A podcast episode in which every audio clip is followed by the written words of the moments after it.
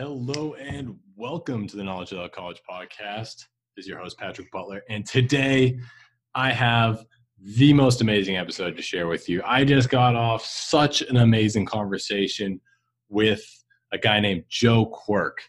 Joe is, uh, he works with the Seasteading Institute. Uh, they have this ambitious idea of having floating cities, floating homesteads or seasteads and he was very excited to announce that they have the first official seastead happening now. We're three weeks into the seasteading century.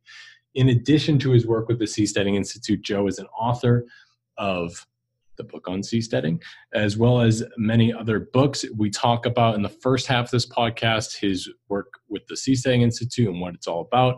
And then in the second half, we cover, you know, his writing process, creativity, and talking about college and academia and, and uh, all sorts of stuff like that. It was a phenomenal conversation. I had so much fun with it, and I know you're going to love it. So please, without further delay, enjoy this conversation with Joe Quirk.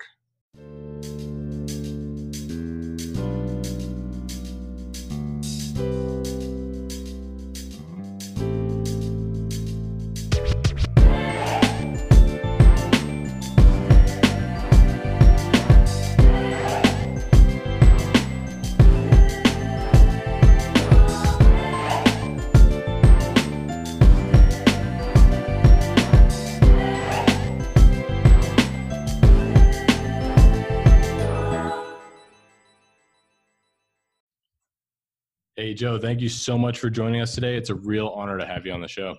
Thanks for inviting me, Patrick. Hey, so for the listeners who maybe aren't familiar with your work as it stands right now, could you tell them about the Seasteading Institute and how you got involved with it originally? Uh, the Seasteading Institute is a nonprofit think tank committed to creating uh, floating uh, personal nations uh, on the ocean. Um, and seasteading is basically homesteading the high seas. And not many people know that uh, nearly half the world's surface is unclaimed by any government. And uh, seasteading is sort of, I think of it as a Silicon Valley approach to solving the problem of governance. So uh, I always think about uh, Steve Wozniak, who who designed the personal computer while he was working for Hewlett Packard, and he proposed the personal computer five times to Hewlett Packard, and all five times his superiors rejected it. Uh, it's never going to work, and he had no means to make this happen in his company. And he was loyal and he to Hewlett Packard, and he loved Hewlett Packard, but he was left with no choice but to break away and go try something new. And that very design became the original Apple computer with his partner Steve Jobs. So if, if he hadn't been able to break away and try something new, we wouldn't even be able to imagine what personal computers were like. Um, and right now, we live in a world where our countries are designed, you know, when information traveled at the speed of, the, of a horse. They didn't predict Twitter, they wrote their rules in, in quill pens. And the original parameters were designed that way. And many regulations governing 21st technologies are, are governed by 20th century rules that don't make sense anymore. So the more seasteaders believe that the more startup societies we can create on the ocean, the more new ideas can be discovered and new ways of doing things that we can't imagine now will be unleashed. So the technology to start proliferating these uh, is at hand. And as a matter of fact, I'm uh, very excited to be talking to you three weeks into what I'm calling the seasteading century. The first seastead is in international waters right now um, and three people have been living on it for about three weeks. So we've begun. That is incredible. So this project, this current seastead that's now operating, how long did it take for this project to unfold and, and manifest, and where is it located now? That's uh, a, a, there's a compelling answer to that because it's been a long, hard road. So the Seasteading Institute was founded 10 years ago, probably four years before I ever heard about it. Uh, Patri Friedman, grandson of Milton Friedman and son of David Friedman, uh, came up with uh, what he considered a technology for, to fulfill his family legacy. which is if people lived on the water instead of the land, and uh, the, the we could make our own land, and land was uh, modular, and you could detach and move about and choose the neighbors you want. You'd basically have variation among governments and selection by citizens. This would unleash uh, evolution in governance itself. So all we had to do was switch from civilization to civilization, and we'd solve the problem of governance purely through uh, a market decentralized means. Uh, Peter Thiel really liked that idea. Uh, he's the co-founder of PayPal and first investor in Facebook, and he co-founded the Seasteading Institute with Patri Friedman. I met Patri Friedman at Burning Man. Uh, I was at my 10th Burning Man, and I noticed that uh, uh, rules evolve in ways that are not predictable given their original parameters. And uh, just before I met Patri, I happened to be on a cruise ship, and I noticed it was essentially a floating city, and it appeared to be um, better governed than any city I'd ever been in, and it was cheaper than the coastal hotel I'd stayed in the night before. And I was trying to figure out why the cruise ship was so much better and why it was flagged in Liberia or Panama. I don't remember which. And then when I met Patri, and he let me know that the oceans are basically unclaimed. It's a it's a blank slate where you can start your own governments. Because I'd been on a cruise ship, I realized floating cities were completely possible. If they can sail, they can hold still. What if cruise ships never docked? And because I'd written books about evolution, and I came to understand that um, the secret recipe for progress is variation and selection. It even works in the technologies we're using now. Uh, when I realized uh, seasteading would essentially unleash uh, evolution in uh, governance itself, I became, I just thought that was a fabulous idea. And I, I pitched them saying, this can't just be a blog uh, among Silicon Valley intellectuals. It needs to be a mainstream concept that lots of people are getting involved in. So I, I, offered, I write populist books about science and I also write novels. So I'm a storyteller. And the way you reach most people and move them is with story. So um, we got involved, we wrote the book, um, and we reached, you know, a thousand times more people, maybe much more than that. It's been in a lot of news sources. And eventually, um, someone from French Polynesia reached out uh, and we co-founded a company, Blue Frontiers, and tried to get this started in French Polynesia with an agreement with that country. Many seasteaders were saying you can't be negotiating with governments. We wanted to negotiate, saying we need, you know, um, uh, a sea zone, which is a special area in their territorial waters, where we'd have some sort of significant autonomy, where we could scale up startup governance, as well as help um, coastal and Pacific and island nations adjust to sea level rise. So it's a win win on all counts. Uh, it seemed like we were going to move forward to French Polynesia, but it was uh, the project was significantly harmed by uh, an election. So this is why we need to get away from politics. So all I ever experienced in French Polynesia was love from everyone involved. I mean, we're basically continuing their tradition of choosing among islands you know, Polynesians are the original seasteaders, so they get the concept completely. Also, they control an area of ocean larger than Western Europe, or as large as Western Europe. So we had lots of space to start this new blue continent of seasteading. Uh, we would absorb the cost of failure, but if it succeeded, French Polynesia would be known as the great innovator of the new blue economy, which is a term they uh, uh, independently came up with. But uh, uh, when there was a presidential election that came along, a uh, the opposing party looked for anything to associate with the present president, and they and all of a sudden all sorts of false stories were being spread in the press that we were going to pollute the lagoon, that we were going to take away their fishing rights, um, basically fake news. Um, mm-hmm. uh, even that it was going to be as large as Dubai, and all it was was taking the existing bungalows they already have and, and, and letting them float and making them you know environmentally sustainable and filling them with science, marine scientists that would that would school their children. It would have been great, but um, you know Mark Twain said you know a lie will travel around the world before uh, the, well the truth is still putting on its boots, and that's what happened. So uh, they didn't even come close to defeating the sitting president in the election, but they did create a lot of bad will for the project. So a lot of the people have turned against the project, and the government has been uh, unwilling to move forward, at least until now. This was very frustrating to many of the volunteers that got in, involved. Uh, and two of our most, most staunch volunteers, Chad and Nadia, were actually living on the atoll where the we thought the seastead would be built. So an atoll is like a sunken volcano um, where it creates a natural ring in the water and you can sit in the middle of it. And it's a natural wave breaker. Wow. And the, you know, less than a thousand people who lived on this thing were very interested in hosting a seastead there. And Chad and Nadia were sort of scouting out the place, living there. They're both Bitcoin entrepreneurs, um, thinking about, you know, how we're going to make a seastead work. And when they realized the government wasn't moving forward with legislating the sea zone, they said, uh, as Richard Branson does, screw it, let's do it. Uh, they left French Polynesia. They flew to Thailand and Nadia is from Thailand. And lo and behold, you can go out into international waters off the coast of Phuket in the Andaman Sea, and the waves are relatively low.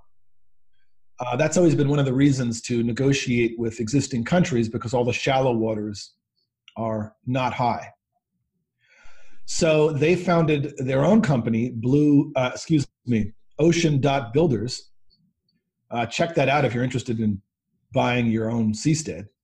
And within six months, uh, they got together with an aerospace engineer and uh, created a spar structure, um, which is sort of like a floating, think of it as a floating wine bottle filled with sand that then tips upright so that, you know, four fifths of it is above the water and tremendous weight is below the water. And then you can put a little tiny house on top of that, and you're essentially uh, stable as a fence post in uh, in, in waves. The waves just sort of pass beneath you and your house remains stable. Uh, you're sort of the first to hear about this in this detail. This has just happened.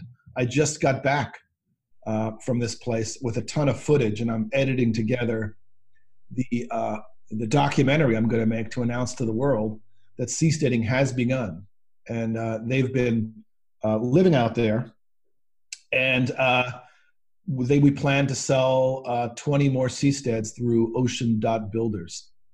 And thanks for letting me tell that long story for how we for how we got to the present place. Absolutely. I mean, that's super exciting to hear. You know, when I first heard you, I, I heard you on the Joe Rogan podcast. Uh, it must have been four years ago now. And, you know, it felt like there was still a long ways to go. as a long uphill battle to get to this point. So, you know, I really commend you for you know sticking through and continuing on with this uh, this mission because you know it sounds like there's such a huge opportunity here for so many people that are you know living on the coast and threatened by you know rising sea levels that sort of stuff so i'm curious to learn more about how these three people are living on the seastead now what's how do they get resupplied how large is this uh, area that they're living in well it's a very tiny house and uh, when you're on it, you can look in any direction. You basically can't see land. Maybe, maybe on a on a on a clear day, you can see uh, some mountains in the distance. Um, so they're 12 miles from shore. So it takes about two to three hours by sailboat and 20 to 30 minutes by motorboat. And you have to keep in mind that motorboat consumes a lot of gas, so there's a certain amount of cost to, to bolting out there. Um, so uh, it's it's easy to supply the place because they live in a community of fishermen. So there's lots of fishermen out there that are very curious, uh, and they stop by and they've already bought fish from the fishermen. Uh, they've also they post on their Facebook page. You know, check out uh, Ocean Builders uh, Facebook page, and they're posting all the time their videos and uh, photos of like the tuna tartare they had for breakfast yesterday they're already growing seaweed that's edible on the seastead. And um, all of us, all, all countries, big and small, all islands become wealthy through trade. Uh, they're both Bitcoin entrepreneurs, so they pretty much have flawless internet uh, through a satellite. Um, and uh, dolphins visit them almost every day. And the way they're going to grow food as they scale up and build a neighborhood of these little seasteads out there is they're already growing what's called biorock on the sides of the spar, which is underwater. And uh, there's something called the Wolf Hilbertz process, by which you can basically send an electrical current, you know, through a wire, and uh, you basically grow a seashell city. You basically grow a seashell shell around the seastead. So they're essentially creating uh, artificial coral. They're turning the seastead into a coral reef uh, wow. slowly over time. And a lot of people also don't realize that when you're on the high seas, it's basically a desert. There's very little life because all organic matter sinks well below where sunlight can reach. If there's anything solid on the ocean, uh, life congregates around it, mussels attach to it, fish come to eat uh, the stuff, filter feeders jump on there, and you create a little ecosystem. Um, and they're working on this. So imagine if every society you build uh, increases the amount of life in the world. So this is way beyond sustainable. This is environmentally restorative, and it's already starting with the first minimal viable product of seasteading. So their plan is to have a little natural fish farm and uh, ecosystem around their seastead that would be cage free, because once the uh, fish and other creatures start breeding and living on the seastead, they have no other place to go. They want to hang out around the coral uh, Coralcrete, we call it now because the uh, aerospace has actually invented a new process that makes it grow at least three times as fast. Um, so you're going to have a natural ecosystem there where they can just um, fish out of it and eat all they want uh, and trade fish, and it's very healthy. And they just posted uh, photos on their blog showing that the seastead is already acting as a fish aggregation device. So fish are coming in uh, to live around it. Wow, that is all really amazing stuff. I, I had no idea. I'm curious. Uh, uh, how do they get electricity? Do they have some sort of solar and battery system set up? So on the roof, they have um, solar set up, and it's just enough to make like a roof to a porch. And they can sit out on the roof and lounge and have shade. Uh, and the structure holding the uh, solar panels also acts as a lightning rod. So it's funny, many of the problems people cite, oh, what about waves? What about pirates? What about sharks? Are not problems. The problems are things you wouldn't predict. And the type of thing that people don't predict is you're out there in the middle of the ocean in a tropical area, you know, you're going to be struck by lightning. That's something to think about. Uh, you're all alone. Um, so you have to set up this sort of, they have this sort of cage or, or think of it as a metal pillars. You'll see it when I release the, the, uh, the videos that will sort of absorb the sunlight and and take it past them. But this thing also uh, serves the process of holding up the solar panels, which give them all the electricity they want. And if something goes wrong, they have a backup generator, which they still haven't used. Uh, and they have, you know, a little guest bedroom. They have a little bathroom. They have a little kitchen. Uh, and it's amazing every time they upload a little video, they're so full of smiles. Uh, you could just feel how happy they are and how proud they are to have made this seastead live out there. And imagine you wake up in the morning, you can see the sunrise, it goes over your head, then you see it sunset. It's way cheaper than lots of beachfront property around the world, and you have a 360 degree view of the ocean. That's incredible. And uh, yeah, I'm little about me. I'm I'm a co-founder of a solar company, so I love that. Love to get involved there.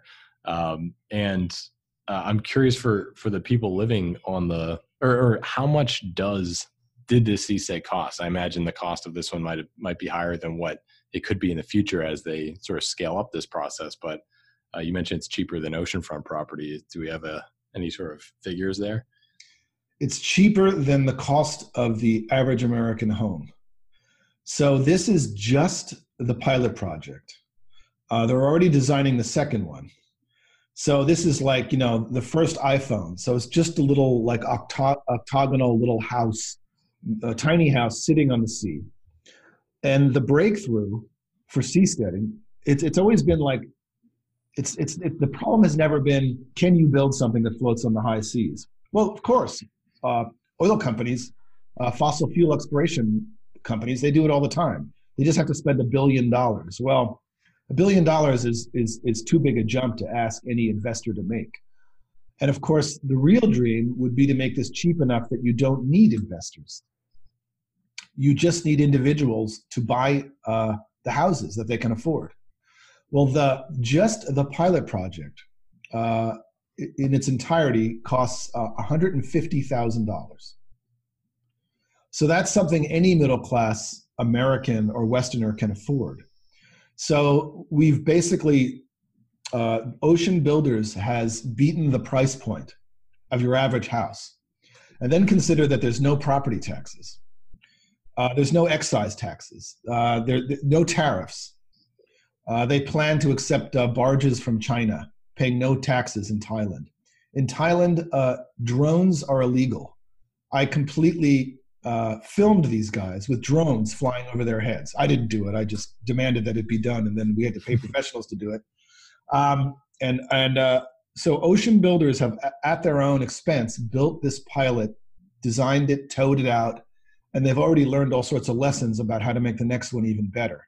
And you can make them build bigger. Uh, this is a firm foundation for a home on the ocean this is our kitty hawk moment you know. I, I, point out to people that you know the wright brothers you know a century ago they flew the first airplane you know they had their 15 second flight and they knew they had the breakthrough. And 66 years later men were walking on the moon. So the seasteading institute and people around the world have been struggling with you know how do you pass the martini test in high waves how do you pour that martini, martini on the deck of your seastead all the way to the brim and it doesn't spill? Well, ocean builders have basically done it. Uh, maybe they're a little bit off. I, I, I, forced them to pour a glass of wine. I was demanding pour a glass of wine, pan from the glass of wine to the ocean, and show me that the waves. And and it, it, they pulled it off. It looks beautiful. You, you, maybe see slight ripples in the in the wine in on a, in like a a high wind day, and most days it's very calm out there. Um, and we have that shot, and I can't wait to to edit all this stuff together. And it, it was so pleasurable at our 10 year uh, anniversary. You know, you talk about the Joe Rogan show. You know, it's brutal for the last six years doing these interviews because everything has to be described. Well, it could be like this, and well, it could be like that. Well, what mm-hmm. about the law? And it's all theoretical. Well, now we have something to point to. There it is. That's how it works. I don't have to describe how the spar structure works. I can show you an actual video of it. And now everybody's going to start grokking that this is real, it's happening. It's not just for rich people. There's no danger of pirates. There's no danger of tsunamis. We have actual um, an actual seastead demonstrating how it works. And I'm looking forward to some this the second, third, fourth, and fifth. And if people are interested in this, they should check out ocean.builders. That's incredible. I'm curious about how uh, you foresee people making a living while on one of these seasteads. So the two people that are, or the people that are living on that seastead now, you mentioned they're Bitcoin entrepreneurs. Uh, not sure if they do they have like a, a, a current job, or they sort of just doing everything remotely? They're doing everything remotely, um, and the way you make a living on a seastead is to do something way better uh, than you can do in the world's governments that suck. Uh, probably top on the list is medical research. So, you know, among the futurist community in Silicon Valley, everyone knows that we can radically accelerate uh, technologies for life extension and solve all sorts of uh, huge problems, or at least the medical researchers think they can, including Alzheimer's, stroke, heart disease, if we can accelerate some of the research. The problem is these 21st technologies are stuck in uh, 20th century rules. And you know, if it costs a billion dollars to bring a, a drug to market, and we've radically accelerated the techniques by which better drugs are discovered, then all these innovative people just can't enter the market. So if people go out to seasteads, do research out there, uh, and then people can go to the seasteads and perhaps take the therapies at their own uh, risk, we can discover things much more quickly. That may be controversial, but also imagine uh, floating hospitals or floating um, medical uh, ships uh, that provide uh, therapies much cheaper, much faster outside existing systems, which basically clot things up. Imagine a free market in healthcare starting on seasteads. Um, this goes on and on. When I loved seasteading as I described it to you as an idea, as a principle, it wasn't until I went to the 2012 seasteading conference that I met the actual aquapreneurs uh, trying to get involved with seasteading. And there were seaweed farmers that want to scale up uh, seaweed, uh, mass seaweed farming of the oceans, which would be environmentally restorative.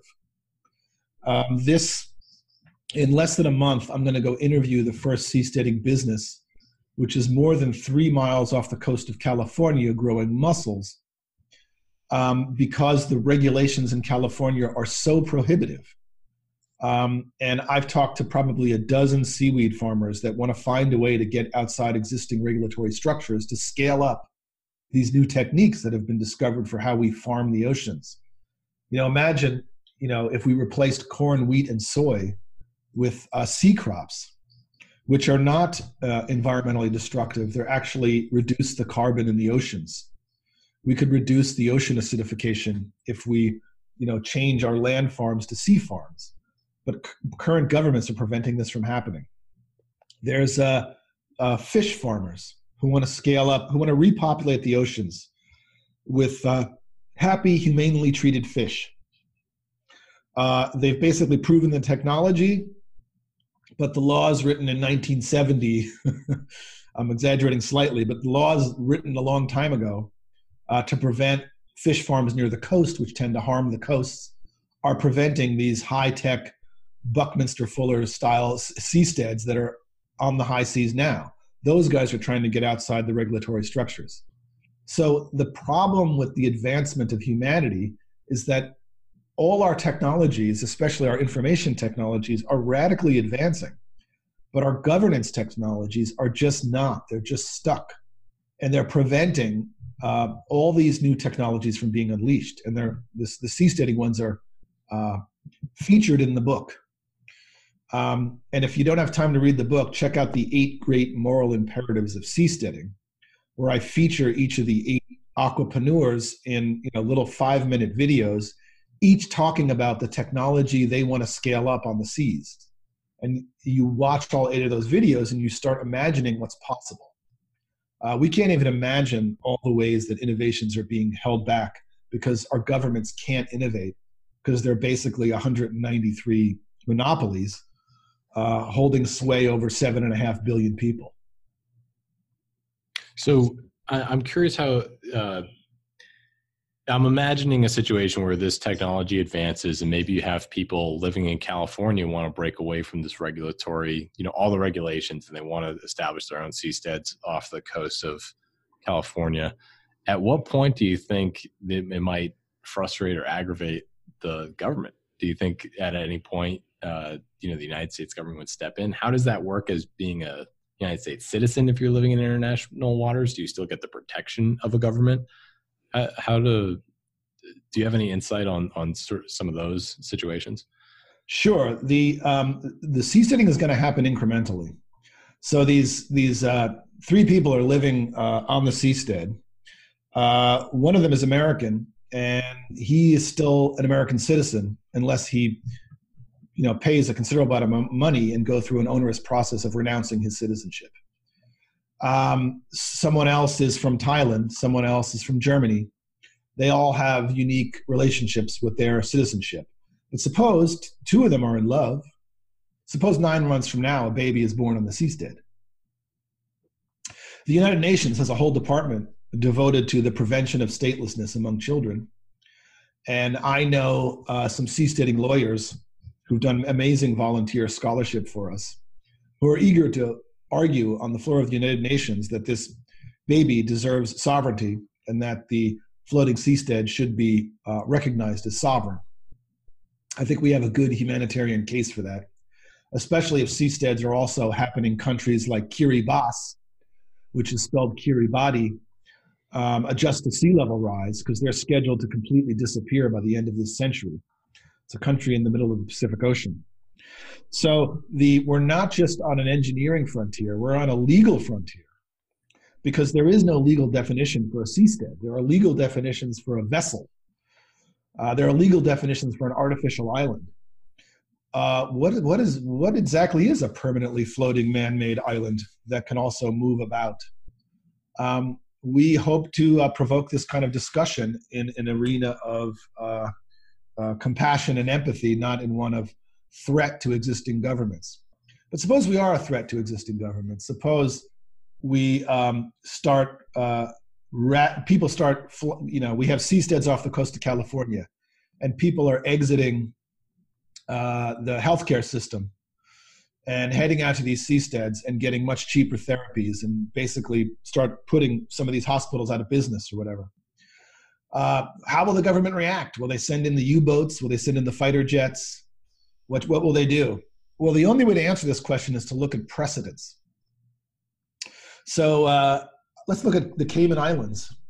Um, I always cite uh, Devi Shetty, who is Mother Teresa's former heart surgeon from India, who's been called the Henry Ford of healthcare, who's uh, responsible for uh, providing healthcare for uh, Indians for from he started at like 25 cents a, a, month and he got it down to 10 cents a month rural poor indians by uh, providing heart surgery to rich westerners for a tenth of the cost that they could get in their home countries so people were flying to india to uh, get his heart surgeries and they were uh, surviving at better rates than the average uh, American hospital in India. So Devi Shetty is this amazing humanitarian. He went to the Cayman Islands and opened up a, a, a multi-billion-dollar health city, you know, to catch the rising wave of frustrated Americans leaving their uh, country to go get better, faster, cheaper health care in uh, uh, the Cayman Islands. So the Cayman Islands has become fabulously rich by playing this sort of jurisdictional arbitrage against the US. In the 1980s, they were primarily, basically in 1980, they were a barter economy. Um, their primary uh, export was like turtle farming or wow. fishing. I think it was turtle uh, fishing. Now everyone knows their name because they are famous for being one of the wealthiest low tax islands just off the coast of the US for decades now. They take a very spiteful stance against the US. Uh, they welcome uh, financial mavericks, they welcome medical mavericks. Uh, I feature a story in the book about uh, Obama. Uh, President Obama scolded them for being uh, a, a tax haven. And incredibly, the very next day, the Cayman Islands issued a letter uh, reminding the U.S. of the services they provide to all sorts of powerful people in their country, and the U.S. dropped it, didn't ever mention it again. So think about this: uh, Cayman Islands, 57,000 people live there. They have no standing army. They have no way to defend themselves. Um, and and they stood up to the most powerful nation in the world without hesitation. It's not even like they sat around and had a committee talking about what to write. They immediately responded.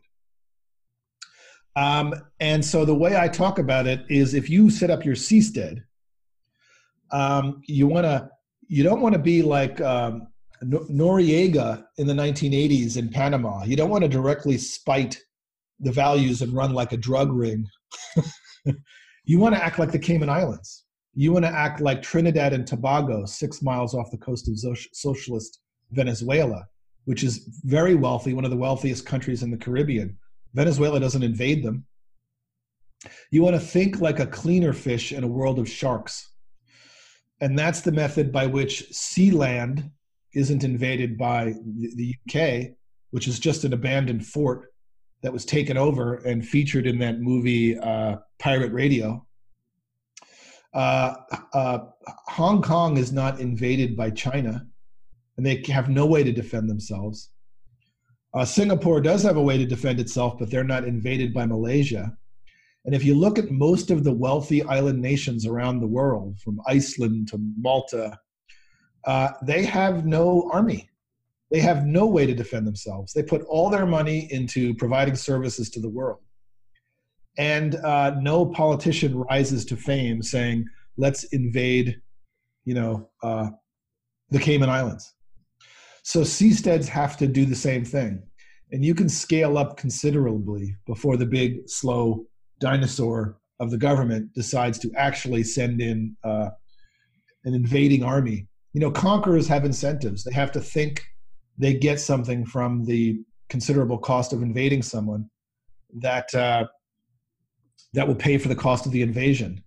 And if you want to think about pre-steads, um, cruise ships do the same thing. Cruise ships uh, pick up people in countries, take them 12 miles out, and then let them do things they can't do in their host countries. And the countries don't send out the U-boats. Um, so uh, I think uh, seasteads have to make the same incremental, smart choices as they move forward.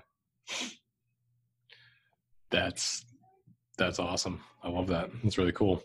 Um, I'm, and I hope you don't mind me playing devil's advocate, but I'm just imagining, you know, a bunch of scenarios, and I, and I it seems like you have an answer for all of them. So, uh, one of the other questions that comes to mind, and I imagine it comes to some of the listeners' mind as well, is is what do you do with like trash and waste from these seasteads? How do you uh, dispose of those in a renewable or uh, you know sustainable way?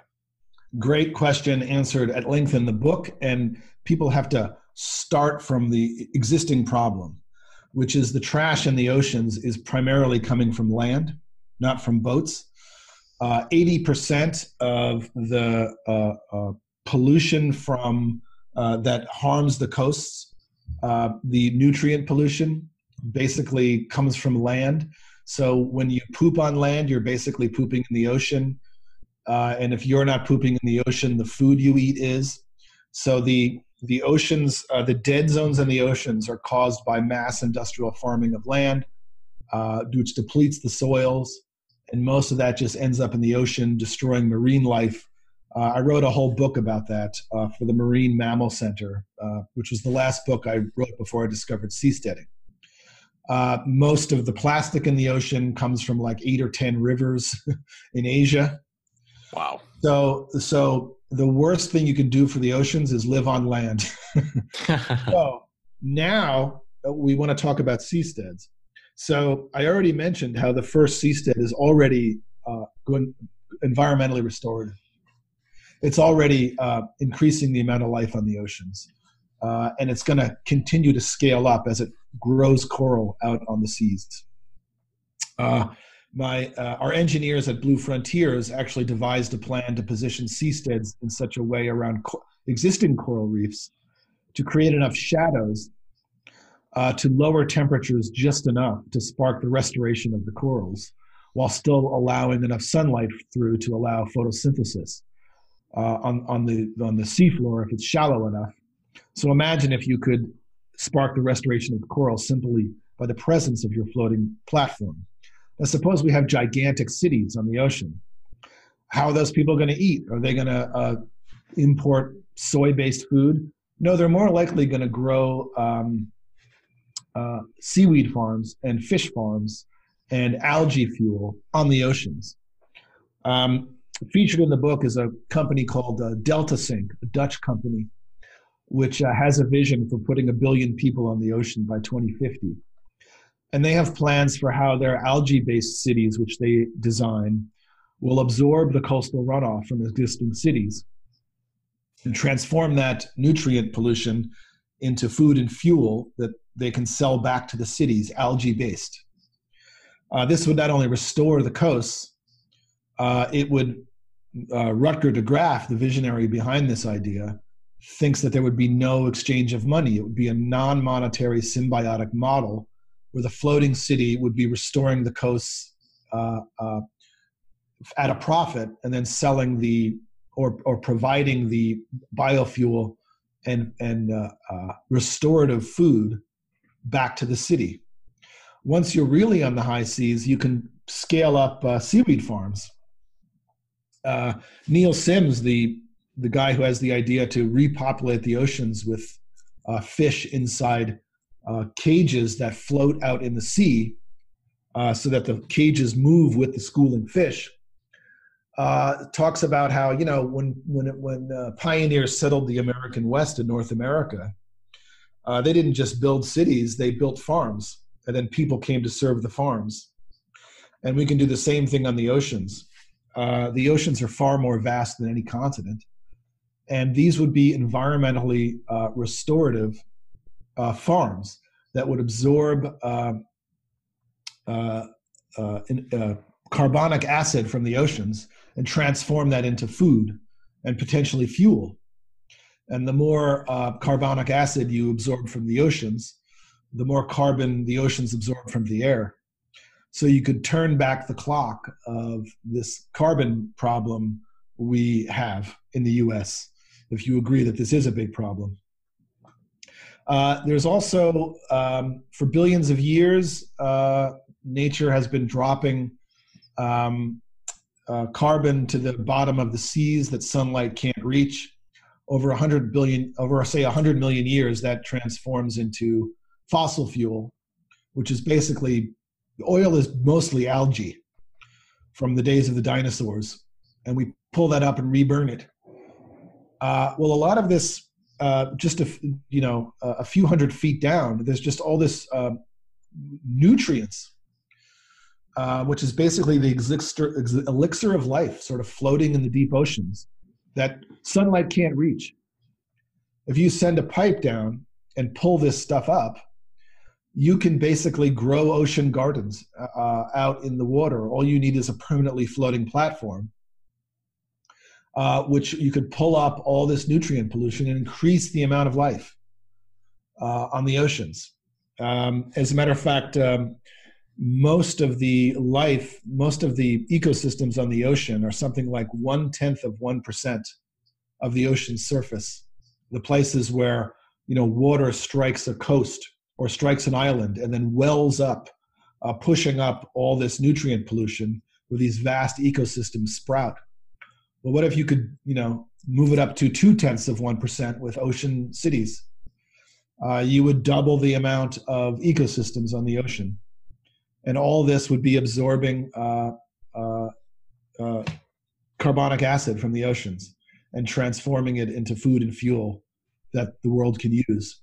So we there are so many things about living on the ocean that require us to completely flip our land-based assumptions and reconceive society from the ground up. The only challenge is we can't uh, do it from the ground. So I'm moving through a lot of these technologies very quickly, and I understand it's hard to take it all in, but it's described in detail uh, in the seasteading book through interviews with the the leading innovators trying to make this happen who are interested in seasteading. Well, I you know I've already ordered the book, and I recommend everyone listening order the book as well because I mean this this sounds really really amazing. I, I can't even imagine uh, what other problems you know we can solve with this sort of technology moving in this direction. I'm also curious about how you see uh, the different you know if there were a scenario where there's all different seasteading uh, floating cities how the governments of those cities would evolve and what kind of additional liberties or freedoms you could see those people enjoying that we're not able to enjoy you know in our current system. Yeah, I was just uh, uh, speaking at Anarchapulco, and I showed you know, I said Seastead solved two of the biggest problems in the world, uh, sea level rise, and I showed a picture of the sea level rise, and then I said the lack of innovation in governance, and then I showed a picture of judges wearing wigs from the 17th century, and everybody laughed. Uh, but consider the fact that English common law is some of the most advanced legal system in the world. Um, you know, you take English common law, you import it to a special economic zone in Dubai, and all of a sudden you combine English common law with Sharia law, and they're they vastly grow this wealthy place in the blank slate of a desert. you know, that's just one of the dynamics. So the World Bank has already figured out that the most valuable thing in the world uh, is not your resources, it's not the talent you have, it's not education it's not even your culture, all of which are very important. The most valuable thing in the world is the rule of law you plant, uh, from which everything else sprouts.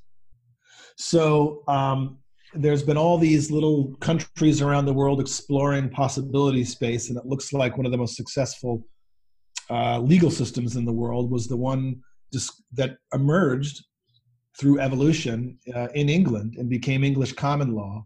And that's been imported around the world in various ways to Hong Kong, which vastly uh, exceeded the growth of communist China, and then ended up persuading communist China to change its markets to be more open. It did a lot to allow the US to become much wealthier as compared to uh, some of the southern American and middle American countries that are based more on Napoleonic law. It's all very complex. But you know, the these parameters were were forged with quill pens. And we're still working within within these primitive legal systems. They can't even get past the wig rule. The judges still have to wear those stupid wigs. in Dubai, they're wearing those wigs and robes when they when they preside over a case among businesses. So, wow, the, the amount of innovation that has occurred uh, uh, since we were sending smoke signals, or or say the telegraph, is is is is incredibly advanced. Um, people are coming up with blockchain governance. People are innovating in all sorts of ways. The world is full of the Wozniaks of governance and they have no wet place where they can go and show where their things work. Uh, in, at Anarchapulco, I was surrounded by uh, cryptocurrency and, and crypto uh, information people that have all sorts of ideas, and all they're talking about is how do we work within existing systems or get around them to make this happen? How do we replace the existing systems? Well, it's pretty hard if you have to do it in this legal structure. But it, when you say, hey, for only a billion dollars, we can we can do a blank slate on the ocean. Those guys come to you with their ideas. When you're a seasteader at the Seasteading Institute, the innovators of the world come to you with their ideas about what they can do. Um, so all this governance, seasteading is is not an idea for how societies should be designed. It's a technology for other people to try their ideas. And what makes seasteading different is that it's uh, small and it scales up and it's modular. So if people don't like something, they can move away. So it's literally the technology for voluntary governance. Um, so if people can choose them voluntarily, leave them voluntarily, create them voluntarily, and they go out of business, like a cruise ship, if they don't please us, then unimaginable uh, things will emerge. And I and I compare it to those guys that were presiding over Wozniak with his crazy idea that each individual could have a computer. And they're saying, well, like, how is this going to work? How are you going to, suppose you get computers the size of a wallet? What would be the app you have on it? What is, what's the app you want to create? And Wozniak has no idea. I can't imagine what the app is. It's just a platform for other people to try their ideas. And I'm sure when Benjamin Franklin was in Europe trying to persuade the royalty of France to support the U.S. I'm sure they were asking like, well, well Manhattan Island, like, how is that going to be wealthy? How's it going to be governed? How's it going to work? Uh, why would it be better than the kingdoms we have right now? And Benjamin Franklin was, I'm sure, flummoxed, saying, well, I, I, it's unimaginable. We can't imagine what it would be. We just know we would start it over. We've attracted the best people in the world to start it. And in principle, it would be unimaginably better uh, than what we have now. And the reason I say it's it's in principle is because it would be evolution.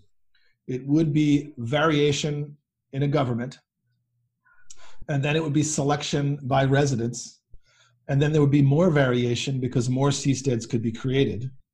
And then if that seastead didn't work, it could disassemble and those could move about and people could try their own ideas. And you'd have all these governance providers learning from each other trying to outcompete each other, where they know if residents don't like it, they could go somewhere else. So we would unleash uh, evolution in governance itself on the high seas. I love that, and and I think it you really uh, it makes a lot of sense what you're describing. How it's it's hard to predict how this sort of uh, this technology or this having floating cities, floating you know the, all these potentials how much it can unleash. It's hard to predict those things.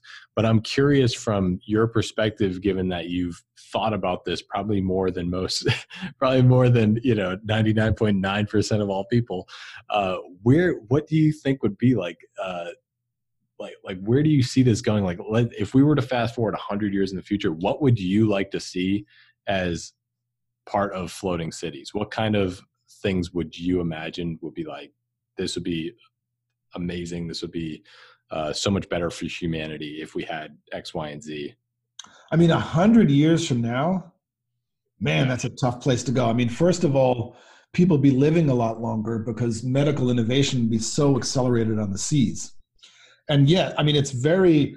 I, I can talk about seasteading in 2030, and then I can talk about seasteading in, in 2050. And, and if you go 100 years from now, um, we'll, we'll, our grandchildren will wonder. They'll look back on the 20th century, this primitive world where we lived in these uh, governance monopolies known as nation states that were all put out of business in their in their parents' age because the the civilization which I would would be flourishing on the oceans uh, and it, it will seem so primitive. Um, and so they won't even think of it as themselves as living in states. They'll be living in voluntary societies. They'll be mobile. They'll be moving about. They'll be 3d printing their own little worlds. Um, and they won't uh, they won't be taxed because they'll be paying for governance services which will be incredibly cheap because you'll have 100 years of this market of people competing to provide better services. And it's equivalent to like uh, me trying to imagine you know uh, uh say when i was a kid i used to send um, uh, postcards to my friends. Uh, I used to also take a time to write letters on a, on a piece of paper, and then I would I would put it in a little envelope, and I'd have to wait a week for it to be delivered. And if it was sent across a sea, it would be um, uh, you know sometimes wouldn't even arrive, and if it did arrive, sometimes it'd be a month later, depending on which country you sent it from. And we would read science fiction novels uh, about people having mass um, uh, uh telepathy that they could instantly communicate uh, across the sea, and it was it was pretty funny the way they they imagined it. Um, so my the letter I was using or the postcard was a government provided technology, and the only way um, you could send something that far was to put a stamp on it, let the government do it. And then someone could have asked me, well, 30 years from now, how do you imagine this working where people are just going to, you know, have conversations from different parts of the country and look at each other's faces while they're while they're talking like they have on Star Trek. How will this so-called email you talk about? How's that going to work? Um, how will some obscure person, uh, you know, in the in the Midwest, uh, post a video of themselves that, if it's popular enough, millions of people can get access to it and share it with each other, and that person will suddenly become a temporary celebrity because of something they did spontaneously. And it's sort of like it's unimaginable when you it would be un, you're unlocking the creativity of billions of people uh, with your technology for allowing people to share information. So I feel like I'm in that position now, where I'm right now. I'm looking at a postcard saying like, well, what if, what if we could make this much better? Uh, what if what if we could break up the monopoly of land and people could actually sail about, and there wouldn't be these vast continents that conquerors can control because you can't get a foothold as people are sailing about. So I think it will, a hundred years from now, um, the rules by which we get along will be invisible and they'll be so uh, easily understood and intuitive that it'll be as simple as sending a text uh, and as unimaginable to me as it was when I was a kid when I was writing postcards. Wow. Yeah, makes sense. Um, I'm so where do we go from here? Like, you know, it, this is such a powerful idea, so many possibilities here. How do we uh, persuade more people to buy into this idea? Where where do you point people, and and how do you? What's sort of the next steps from here? The next step is for anyone uh, listening to this podcast to go to ocean.builders.com um, and buy the second seastead or get involved with a timeshare to buy the second seastead. Um, so the key once you understand evolution, you realize your ideas don't matter. All that matters is what you think you can do on the on the second little tiny seastead. Uh, and then that will attract people to the third seastead. And so it's like the, the, the networked intelligence of all these innovative people is way smarter than uh, what I can imagine for the first 20 seasteads. They're going to go out there and create something completely unpredictable and also face unpredictable problems. So if you want to learn more about seasteading, go to seasteading.org. You can get my book. I have tons of uh, uh, of information now, videos you can watch. Uh, I, I, appreciate you playing devil's advocate because most people listening are naturally playing devil's advocate. And we have a series of videos called Tough Questions Answered, where we answer all these tough questions in a minute and a minute and a half in evocative little videos. Um, and uh, uh, so I think people who think they have a better idea should start uh, thinking of ways they can afford and buy uh, the seasteads provided by Ocean Dot Builders, and see if they can scale something up and network with other people and timeshare a seastead or pay more money for a bigger, more stable seastead. Or maybe start seasteads in another part of the world where they think they can get these things going. Um, by the way, I'm making a lot of my videos with a, a young 18 year old who's hugely um, uh, creative, and he he's he's never been to college, and I hope he never goes. That's fantastic. Uh, that goes right in line with the knowledge without college brand there. yeah, and so. and I'd be happy to talk about how I sucked at school if you want. Sure, you got a you got a few minutes to talk about that. I'd love to hear because you're doing such ambitious things. You're doing you're taking on massive problems, like problems that most people don't even try to imagine a solution to because it seems so impossible. So, you know, what what was it like? Did you go to college at all? Did you uh, like how did you get into this space at all where you're able to, you know, take an idea, run with it and now you're seeing the results of it? I didn't uh learn I didn't start learning until I finished with education. so, I'll be honest with you, I loved kindergarten. Kindergarten, it was wrestling, it was playing, it was creativity. Uh, first grade was misery. Uh, second grade was more misery. Uh, I had to sit in a wooden desk. I had to hold still. I had to listen to a very boring female teacher that I didn't find interesting. Uh, and I remember recess would come and there would be this explosion of energy and excitement and play. And then the bell would ring and it would be depressing. Friday would come, it would be ecstasy. Sunday night would come and I would finish watching The Six Million Dollar Man, and I would know I'd have to go back to that temporary prison. Uh, there, there, I have kind of a heartbreaking story where I remember uh, used to go to school for half days in kindergarten, I think, or maybe it was first grade, where they, you had to go for full days, and I didn't know this. And I sat through the first day of school, and I walked home from lunch, and I ate lunch with my mother, and I was so relieved it was over. And then I told her, okay, can I go outside and play? And she said, what are you talking about? You have to go back to school. And I said, what are you, what, what are you talking about? I just went to school. And she said, no, you're, you're in full days now. You have to go back to school. And I remember saying, I have to go to school twice in one day. and so as a six year old, I was aware that this is never going to end, that it's going to keep getting harder, that the demands on me are, are, are never going to stop. And I was being uh, committed to this misery. Uh, and I despaired. Um, and I was, I, I was right about that. And by the time I was in third grade, I was a discipline problem. It, it, uh, this, this, uh, this sitting still was, was intolerable. Uh, and I was very aware that all the girls enjoyed cooperating. They enjoyed listening to the teacher and there was a rank of how smart they were, smart based on their grades, and the least uh, per- well performing girl uh, was doing better than the best performing boy, and I was at the bottom of all that. So uh, I remember both in third grade and in fifth grade, I never, uh, from the first day of school to the last day of school, I couldn't get through it without getting detention. This was it was just impossible to be good, as they said. Bad reports were made to my parents. I was grounded. I was punished. Uh, junior high school, uh, tormented and beaten by kids uh, because I was a nerd. and I was a Boy Scout. Um, many of those guys would grow up to go to prison.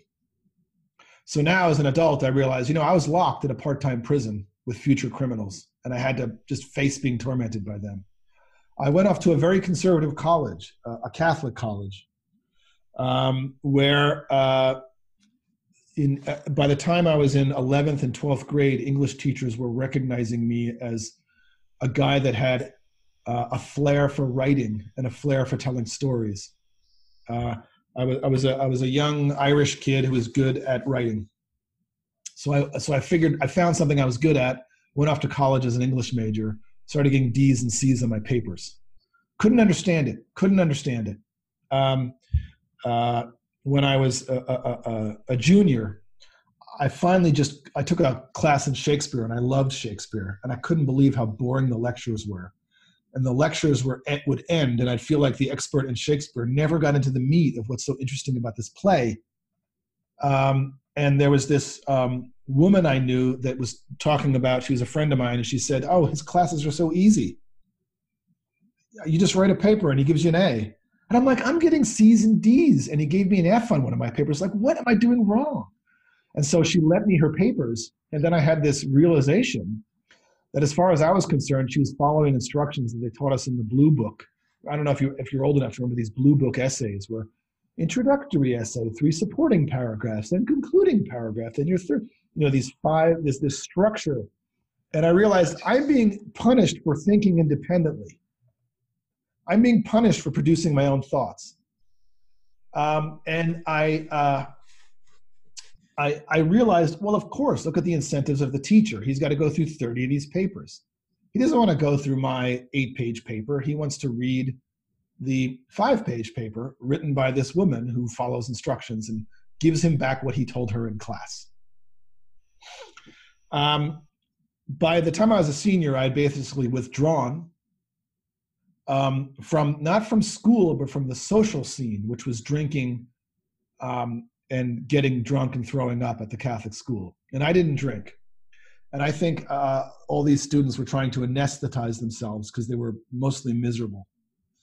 So uh, instead of going to the bars with my roommates, I discovered the computer, uh, which was an Apple IIe that my roommate had. And I stayed home and I started writing this story. And I'd always written stories, but uh, the story always fell apart in a maze of circles and arrows and crossouts. It wasn't until I discovered the word process processor on my roommate's computer that I realized, wow, I can take this sentence and move it up here. And suddenly I had a tool that worked like my brain. So during the course of my senior year, I just started writing this story about college kids. And it just kept growing and growing and growing, and it didn't stop and I spent 10 months writing it. And it wasn't until I started printing it out that I got up above page 300 and I realized I've accidentally written a novel before my 22nd birthday. Wow. Um, and it was 365 pages long. I remember that because it was close to the number of days of the year. And by then, a teacher at my school, Ellen Goodman, who I'm still friends with, had picked me out as this, you know, talented raconteur who wrote uh, fascinating papers. Uh, and she started giving me private classes uh, in Milton. And she was the one I shocked, letting her know that I'm the only one who reads Milton and Shakespeare. All these kids getting A's, they're not reading the material, they're listening in class. They're good at listening and giving back. And that's how they're getting their A's. And she just couldn't believe this was true. And I'm saying, I'm telling you, the kid getting the D is the one who's reading the material because I'm actually interested. And then she became shocked that I claimed I was getting D's, and she went and uh, looked at my transcript and found I was in the bottom tenth of the class. And then she went on this crisis and confronted her her colleagues, who said, "I've, I've discovered this kid at a senior year, and I've found that you were all giving him D's and C's in your classes. And so she started this whole uh, revolution in her teaching style, which is she started, she stopped the top down where she's standing at the head and lecturing kids in a desk, and she made a circle. she would force kids to sit in a circle, a circle of desks. And then we all had to speak and take turns and critique each other's ideas. She started this decentralized thing. I'm, I'm sorry to brag, but it was based on her experience with me. And then she edited my first novel. To this day, I'm still friends with Ellen Goodman. We're Facebook friends. And I'm also friends with Alan Lantis, my history teacher in the 10th grade, Alan Lantis, who uh, was the first one who made me realize um, oh, history isn't the boring memorization of facts, it's actually a story. And I can remember what happens if it's in a story and it's this evocative, you know, history is the greatest story ever told, and they're somehow making it boring. Uh, I went off to law school because I was um, looking at getting out of college and driving what I called my English truck. So I supported myself through college by driving a truck and a forklift during the summers. And I realized I couldn't do anything with my English degree, and people noticed I was good at arguing. So I went off to law school, where I was eventually kicked out. Um, I failed out of law school. Uh, the I could say because uh, uh, I got a D in law writing, the law teacher didn't like how I wrote law arguments. Uh, but the real reason was I, my second novel was growing in my brain and I couldn't make it stop. So today, when I talk about, when people talk about the canon, if they talk about the Iliad, if they talk about the Odyssey, if they talk about the religious uh, uh, books, the Bhagavad Gita, when they talk about Nietzsche, when they talk about Freud, when they talk about Marx, um, I, I go back to this year I lived in the same city that my law school was in. I read all that stuff the first year I stopped schooling. So a lot of this is, is clear to me in retrospect that I once I was unleashed from the pressure of having to make teachers happy, I began consuming the literature of the world at, at my own pleasure uh, and I wrote uh, four novels by the time I was 28. I spent my 20s teaching myself how to write novels. This was all before the internet. I had no way to learn um, because I had no mentors except you know the teacher I had my senior year. Um, and I I saw uh, any sort of formal schooling as something that just crushed my natural abilities. Uh, on my 28th birthday, I was printing out my second 1300 page novel from the old fashioned printer before the days of email. And I realized no one is going to publish my fourth novel. I was, um, I needed to write, I, I vowed on my 28th birthday, as I'm watching my fourth novel come out of the printer, I have to write a commercial novel. I have to write a first novel. And I devoted myself to this. And uh, that became my first novel, The Ultimate Rush, which was a bestseller. It suddenly propelled me into this space. People, you know, reviewers talked about this guy, Joe Quirk, has come out of nowhere. He's never published a short story. Um, and he's written this whole novel that you can't put down. And it's like, no, actually, I basically have a PhD in novel writing because while other people were going to school, I devoted myself by myself to teaching myself how to do this. Um, I didn't do it through a classroom. I did it through writers groups, designed like Ellen Goodman's classroom, uh, with people sitting in a circle, reading aloud, and then critiquing each other's work, where you learn what actually entertains people. It doesn't matter what schools tell you. It matters what are people actually entertained by. Where do they get bored? Uh, I was in the the uh, San Francisco Writers Workshop. Marvelous way to learn how to write the hard way, where you le- read your life's work to people then you have to put it down and you're not allowed to talk and you have to listen to people criticize your life's work. You have to get used to criticizing. You have to learn what makes stories work. So I did that for a few years. And through this trial by fire, I honed this novel into something that people couldn't put down. It's called The Ultimate Rush. You can get it for a penny uh, on Amazon, and I guarantee if you pick it up, you won't be able to put it down. I wrote that in my late 20s um, that put me in this position to be a writer. And um, uh, I've written a bunch of novels since. I've taught myself how to write um, uh, science books because I've learned that how to tell stories. I've learned this in the world. I wish I had been like Ben Franklin, learning how to do things in the world. And I'm a perfect example of somebody who hated school from start to finish, someone who had crushed their creativity. And now I work among the straight A students who went to Stanford who are crying out for someone who can translate their expertise into something that other people could do well, uh, that something that other people could understand. Uh, and that's uh, what I've done. I've, I've, I've found my place in the world, th- in the marketplace of ideas. And now I hire people. Uh, and most of the people I hire, I don't know where they've been to school. I never ask that question. I don't hire that many. But, but I hire people. I don't know I didn't know until recently whether my operations manager has ever been to college. I don't care. That's not what I'm interested in. Um, I hope that the guys I make videos with never go to college. And I'll take it a little further.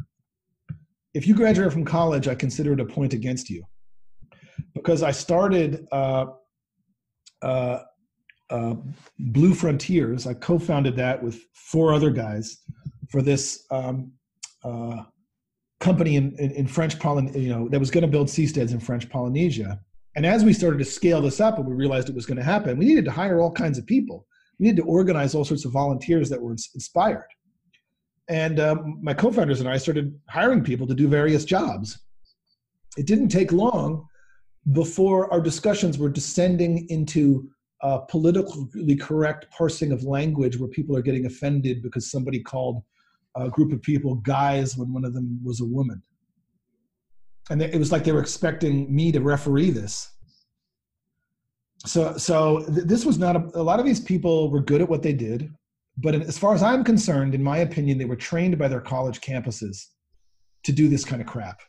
And I'm not your teacher. I'm not your parent. I'm someone who needs you to do a job. okay. Yeah. And a lot of these people were talented, good natured, and people I wanted to hire but they had been brainwashed by their colleges. And I'm, gonna, I'm a grouchy old man. We have a lot to do. We have a lot to get done. I'm not your teacher. I'm not here to uh, preside over you being offended and making this an issue. Um, you have to deal with people hurting your feelings in the workplace. Um, um, if someone sexually harasses you, talk to me. If, if you're arguing over pronouns, I don't want any part of it. Um, uh, uh, uh, so I want to, I, I want to, if you tell me instead of spending four years in the marketplace learning a skill, you spent four years in a college uh, learning to be self righteous, I'm, I consider it a mark against you in my attempt to hire you. Because out here in the world, you need to make stuff happen. Nobody cares if your feelings are hurt. The people you're the people you're working with might not be your friends. They might just be working with you. They may not like you. they're working with you because they're, they're, they need you as a colleague. Um, it's not school anymore, and, and you're an adult. And if you're in your late 20s and you're still getting upset over pronouns, you, you've been hopelessly brainwashed and you can't work with me. So I, I hope this message gets out because I'm not lying. I'm not taking a radical tack. I really feel this way. I Joe, I thank you so much for sharing that story because honestly, we have a lot in common there. Um, and uh, I'll be really brief, but uh, you know, I came from a similar situation. I was bored to death by school, couldn't stand it. It really was not designed for uh, you know people who are restless trying to get out there and just be active. It's not right for kids, especially for young boys, to be sitting in a classroom. It's just it's it's proven that that's not an effective teaching style for them. Uh, like you, I, I was a Boy Scout. I'm an Eagle Scout, and you know, it's you know, being sort of a nerd. It's not a uh, a kind of environment that that is healthy and can allow you to unleash your ideas. And I think it's what you described with both needing to write that book, accidentally writing a 365 page book. Uh, it's I think that's a, a something that a lot of other people have within them that they haven't uncovered. That they have a creative passion, some sort of thing that needs to come out of them. They need to create it, but they've been uh, beat down by the system, beat down by the education system and academia to following rules and directions instead of following what their own interests are, what their own passions are, and uh, and what you described with your classroom, sitting in a circle and being able to share ideas as sort of a different, uh, a new innovation. I had a similar experience, except instead of being in the classroom, uh, I actually found myself in in college. I only went to one year of school at UMass Boston, and I found myself uh, wanting to drop out because I was listening to podcasts, learning more, driving to and from school than even being in the classroom. And, and I was learning about stuff that was genuinely interesting to me, like listening to you on Joe Rogan, being like, wow, like, you know, you can do big things. You can go out there and you can, uh, you can take on massive problems. And so I dropped out of school and, and, uh, you know, I, instead of, uh, you know, looking at my peers and watching themselves drink themselves to death and, you know, to vomiting, you know, in self you know, self deprecating way, you know, hating their lives, hating their regimen and their structure, I was able to just be free and go work for, start selling different products, work for startup companies. And it led me to a similar position where all of a sudden I was hiring college graduates for, uh, you know, the company that I helped co-found is called SunGrade Solar. And uh, you know hiring these college graduates who eh, they've been programmed to to think a certain way and not even really act independently. And so a couple of things came to mind when you were telling that story that i'm so eager to find out. Um, and if if you're willing to answer these questions I, I would love to love to know the answer. So one is when you mentioned your writing process how you learned to write a novel uh, in your 20s i'm curious what is the writing process that you've discovered and on a completely different note, when you mention you don't ask candidates or applicants about their uh, if they have a college degree, something that I also don't do because I also don't care about. Uh, what do you look for? What values do you find important in, in applicants, people that want to work with you?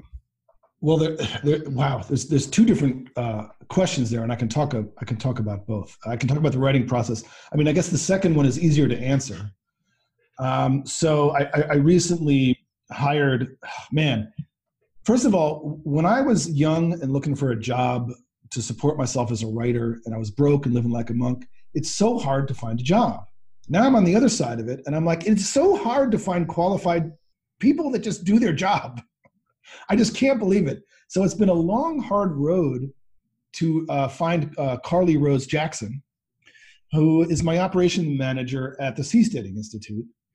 And um, there's a lot of things I love about her. Number one, her integrity. Um, so she's just very honest, and she she she wants to. She she actually cares about the mission, and she she follows rules. She doesn't cut corners, and doesn't you know try to take advantage of things, and make sure uh, uh, you know she has a she has she her core is her values, but also she's good at the things I'm terrible at. Uh, you know, very creative artistic people like me are bad at multitasking. We're good at focusing. We're bad at uh, keeping track of lots of things. And she is really good at everything I suck at. Uh, so number one, you you have to be easy to work with. You can't bring your emotional baggage into the workplace. Um, you have to add value to what I'm trying to do. Uh, so not only, you know, we have a limited budget. We're a we're a nonprofit, but you know, I, have only worked with her a few months and I've already given her a raise because I'm afraid someone's going to hire her away from me. Don't let that happen. Yeah. Um, and also because she she really deserves it at this point. She shouldn't she shouldn't uh, live like a broke person while she's providing a great service to me. And I see the potential for growth. Uh, this other guy, uh, Jackson Sullivan, who works with Praxis, I, I don't care. He, he, he, I don't even care if he can read or write. He makes great videos. He has a good voice. He's, and I can see him developing the skill and I see the potential for growth. I also see that other people are going to take him away from me. Uh, uh, if I don't keep it interesting for him, because people are seeing his videos and Liberty, um, uh, uh, Students for Liberty has already hired him. Um, I'm making a documentary about the first Seastead with uh, a guy who has all the all the signs that would say not let a girl date him. You know, parents would say, don't date that guy. He's covered in tattoos. He's got crazy hair. He's uh, I, I don't know if he's ever been to school. I don't know if he's graduated from college. He's also not that verbal. Like I'm a uh, uh, I'm a book writer, and I'm working with a guy with um, an artistic visual sense of the beats of a video. Um, so he makes things incredibly concise and he cuts out all my marvelous script, you know, and my marvelous plans for how this video is going to go. And he makes it tight and controlled. And he's just so talented. Why would I be interested in what letters were next to his name when he was a kid?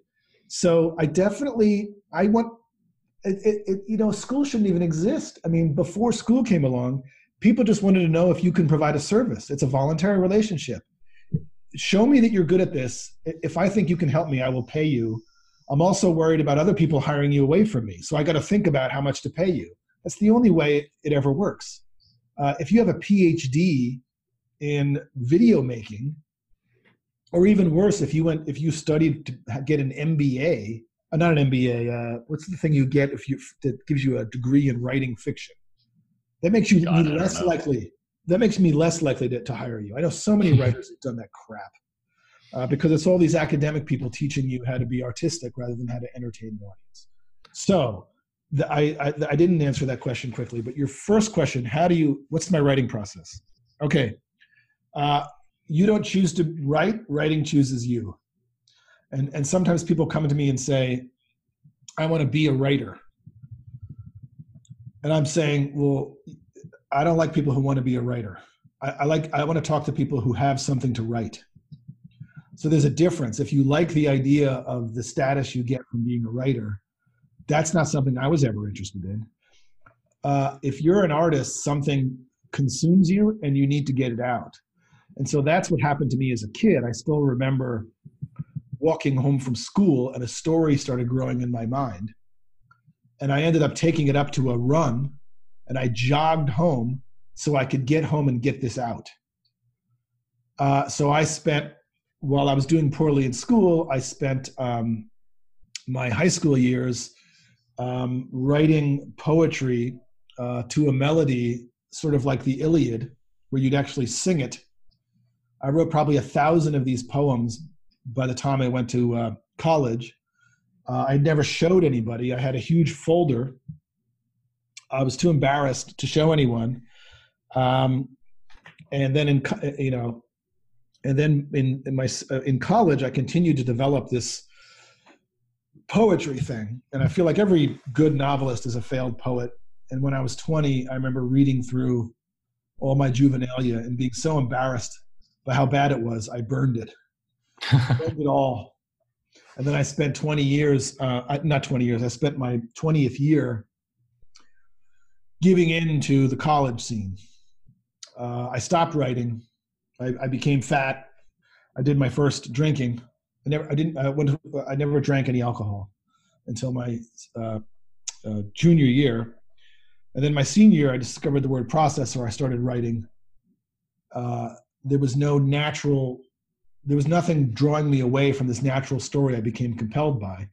And the novel emerged by its own so when I wrote a novel at 21, I'd already been writing since I was telling stories since I was 13. I wrote a story when I was 13 and shared it with my friends, and they all passed it among each other. They liked it. So the thing I was good at was growing in me. So um, my first novel was probably I, I have it sitting. I can see it right now. I pulled it out. I want to reread it to to see if it's as good as I thought it was. then I became self conscious about being a writer and I spent the rest of my 20s writing very long novels, basically getting my torment out. Uh, and they were artistic, they were all over the place. They were too influenced by William Faulkner. uh, they were over ambitious. Uh, so I probably wrote, wrote a million words with four novels uh, that I think, not having read them over, are probably pretty bad. So I had to th- realize that I needed to meet other writers. I never met any. I needed to learn what entertains an audience. I needed to learn about plot and structure. I needed to stop reading literature and start reading about the craft of writing. I had to realize my problem is not creativity. My problem is disciplining my creativity to entertain other people and illuminate them and delight them. That's very hard to do. So um, I, that's what I've since learned to do, and I, I have strong opinions about how you write a book. So a lot of people pick up the seasteading book and think it's great. Uh, I wrote several thousand pages as I discovered the best way to write this book. The book is, you know, you know, about 375 pages, about the same amount as my first novel, but I have thousands of pages of material that I cut out because it wasn't good enough, because I get kept finding a better way to write it. So, I mean, if you write a book, you're basically going to the world and saying, just give me 10 hours of your time. Don't mm-hmm. go to Facebook. Don't turn on the TV. Uh, don't watch that cat video. Uh, what I have to say is so compelling. You need to give me 10 hours of your time.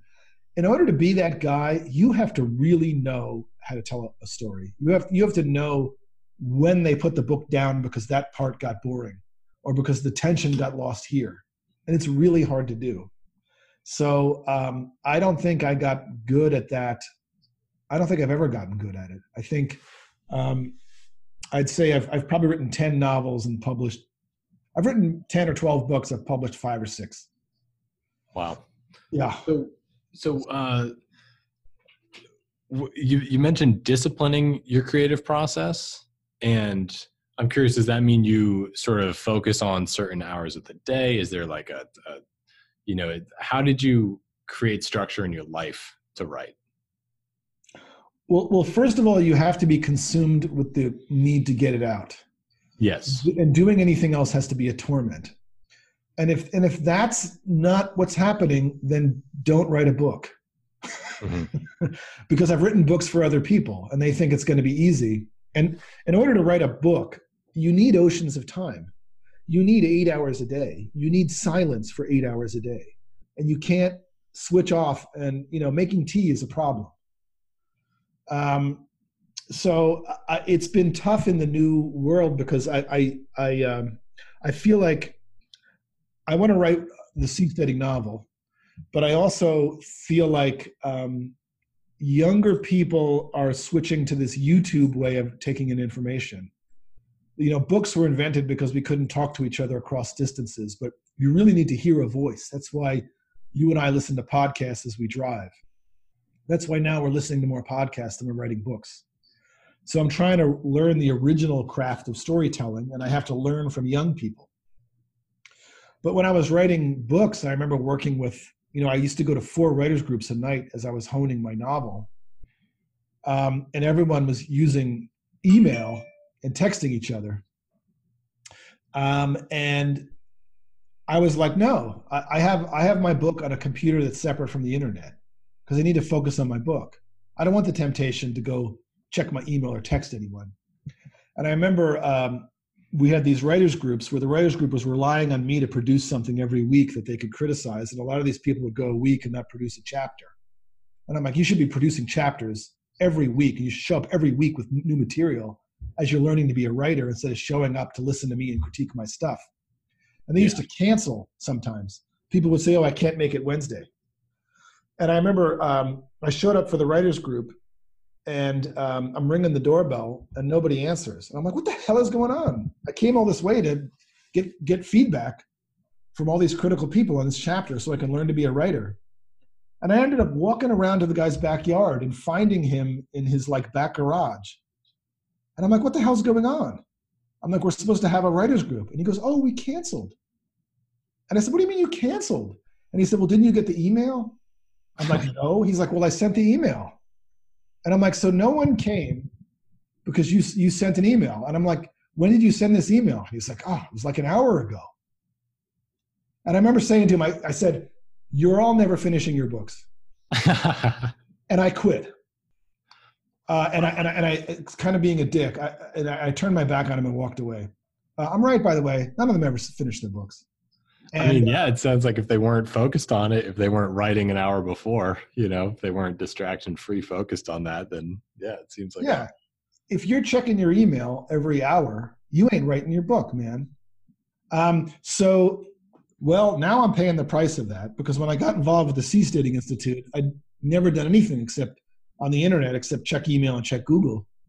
Uh, um, uh, and so now at the Seasteading Institute, I have to learn all this stuff. I don't know how to do a spreadsheet or I don't, you know, I, I boycotted the internet because I thought it was an interference with my um, writing. Yeah. But then when I get into the internet, when I get more involved beyond Google and email, uh, I, I, I, I, I was exposed to all these new ideas like, um, you know, libertarian philosophy. Um, and then I start, you know, I realize the value in having access to the global brain. So I've been the, behind the eight ball, rapidly learning how to communicate not just through a book, but also through videos, through podcasts, through interviews like this. Um, and uh, I'm now learning again how to be like a YouTube personality, uh, how to edit video, uh, how to make um, podcasts that people want to listen to. It's a completely different art, and it's the original art that books were invented to replace, which is sitting around the campfire and talking. Mm-hmm. So now, as a guy in his 50s, I'm reaching out to kids that aren't even 20 yet and guys in their 20s who have grown up in this world of this new form of communication which I kind of think is superior. And I'm trying to learn again um, how just to talk, how to tell a story, how to communicate uh, through a YouTube video. And I think it's marvelous. So, um, in other words, the learning process never ends because the innovation never stops. And I feel like the old publishing industries in which I succeeded are going down. They're going down, man. As pe- uh, uh the next book I'm going to self-publish. I'm done with these people. These uh, that's awesome. These major publishers who act like my colleges. Yeah. Right. Wow. Yeah. Are, are there any uh, books or are, are, there any books you'd recommend on on learning storytelling or learning uh, the creative process, the or any that you sort of draw inspiration from? Well, I have books to recommend that um, help me go from a struggling writer to a professional writer please. And in in general, um, so if you want to write a book, I'm going to throw these books out there. Uh, I, have never recommended these books to anyone who have then used them, uh, except except for Erica Mailman, who is actually now a published successful writer who writes both young adult novels and adult novels under different names. So the the first book that taught me to write the first book I published was called How to Make a Good Script Great, right? By Linda Seger, S E G E R. And the thing about script writing, um, I don't have a problem with characters and dialogue and uh, imagining fabulous worlds. I have a good imagination. I have a problem not making it boring. I have a problem making it so that you can't put it down. In other words, I have a problem with plot. So the thing I had to learn is how to make a skeleton. That we don't even realize the unconscious reasons why we enjoy a movie. Uh, and the thing about scripts is there's very few words in them, and there is no fancy writing or interior inspection. It is purely a skeleton that guides a director on the beats of this story and the three act structure and what is the turning point uh, in act one? What is the turning point in Act two? Why do the characters always make love at the end of Act two? Why not earlier? Um, why do all these stories seem to follow this format that some people have an intuitive feel for? But I did not have an intuitive feel for that. So when you learn the craft of script writing, you learn the basic bones. How do you end on a cliffhanger? How do you slowly increase tension? why why does every character you have to intuitively feel not just their outer struggle but their inner struggle you have to think about these things and condense it right so i read that book uh, it made me draw out an outline for my novel and that's what caused me to become a best-selling novelist. The uh, the other book i really like is how to write a damn good novel. Um, and what i love about both those books is all the other books are about how do you get in touch with your inspiration? How do you you know look at the birds and feel your inner memories? Um, i don't give a crap about any of that because i don't have a problem with that i, I am not looking for inspiration i'm consumed with inspiration I, how do i direct the fire hose in such a way that i'm not just blathering all over the place and boring you with my thousand page novel how do i discipline it so for me i had to learn the craft of screenwriting and script creating before I learned how to write a novel based on plot. So that's what happened. That's what helped me. Um, So, I- yeah. now I'm learning how to be a YouTube guy and a video maker by the by the only the oldest way people have ever learned since we were sitting around the campfire is I'm apprenticing to the video guys I'm hiring who are very good at what they do and I'm learning oh I'm learning from Jackson Sullivan who's not old enough to drink yet how do I write a script for a one and a half minute video that answers the question, well, what about pirates?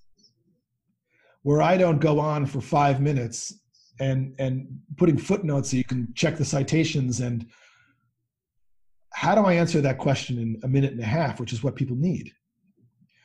Um, so I'm learning in the real school, which is life, which is through collaborating with other people that are good at stuff. And the great privilege of being my age is that when I was 25, there was no way in hell I knew anything about anything more than a than a 50 year old, uh, except maybe what bands were cool and what clothes were cool or what words you should use in order to not sound like an old fart. Uh, because the way you learned was by accumulating experience, by uh, attaining what used to be called wisdom and you had to learn it the hard way. You had to go to the library and learn. You had to go to school and learn that craft. You had to be out in the school of hard knocks. Now that I'm in my 50s, I'm looking at younger people and I'm just like, man, what I wouldn't have given to be them. I can literally work with a 19 year old who spent the last three years learning to be an expert in this particular area, and he knows way more than I do about that. And so now I go to really young people who I may be smart in all the ways of experience or whatever, but I don't know jack about what they know that I need to do what I need to do.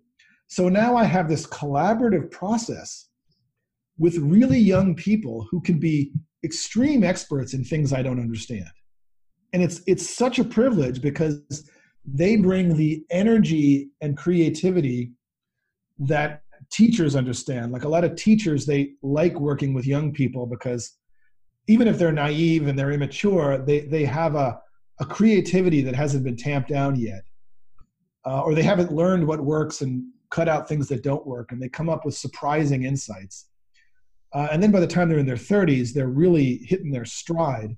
So you can become as experienced in your domain as a 20 year old as I can as a 52 year old in my domain because the learning has been so accelerated by the process provided to us by infinite information on the internet.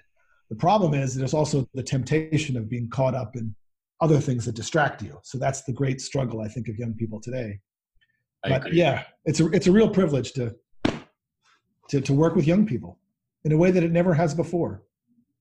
Yeah, I- think it's a really interesting time because for young people, if you have an iPhone in your pocket with a data plan, you have more access to information than any other person that ever lived generations before us. So, more young people have access to more information than ever before, which is really promising. But then the problem is is the distractions with social media and all those things. So, being able to tune your focus towards uh, you know learning and growing in a particular field it's like it, it's there for the taking like all, all those classics that you mentioned that you Yeah. read uh, on your own those are f- like free on the kindle store. Anybody has access to those on in their pocket. They can access the the best information in the world. It's just a matter of sitting down and having the bandwidth to actually appreciate it.